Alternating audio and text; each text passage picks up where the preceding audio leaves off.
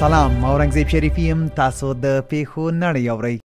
بي بي سي د هند په اتر پردیش ایالت کې د چهارشنبه په ماښام ساعته د لویدلو لامل شاوخوا 14 کسان مړ شوي دي رويټرز په برازیل کې د سه شنبه د ورځې د بارانونو او د ځمکې د ښویدو لامل د مړو شمیر د پنځشنبه په ورځ یو سلو ولسو تنو ته لوړ شو دویچه ویله د یلنا په نوم توپان د آلمان په بېلابېلو سیمو په ځانګړې توګه شمال او ختیځ کې ډیر زیانونه اړولي دي رویټرز د اوکراین پوځ وایي چې د دغه هیواد په ختیځ کې د روسیې په ملاتړ ځواکونو یو وړکتون په توپ مرمۍ په نښه کړی دی ویل کېږي چې د زابل په قلات کې د هغه ماشوم چې څو ورځې وړاندې ژورې څاه ته لوېدلی و د ژغورنې تمه یې ډیره شوې ده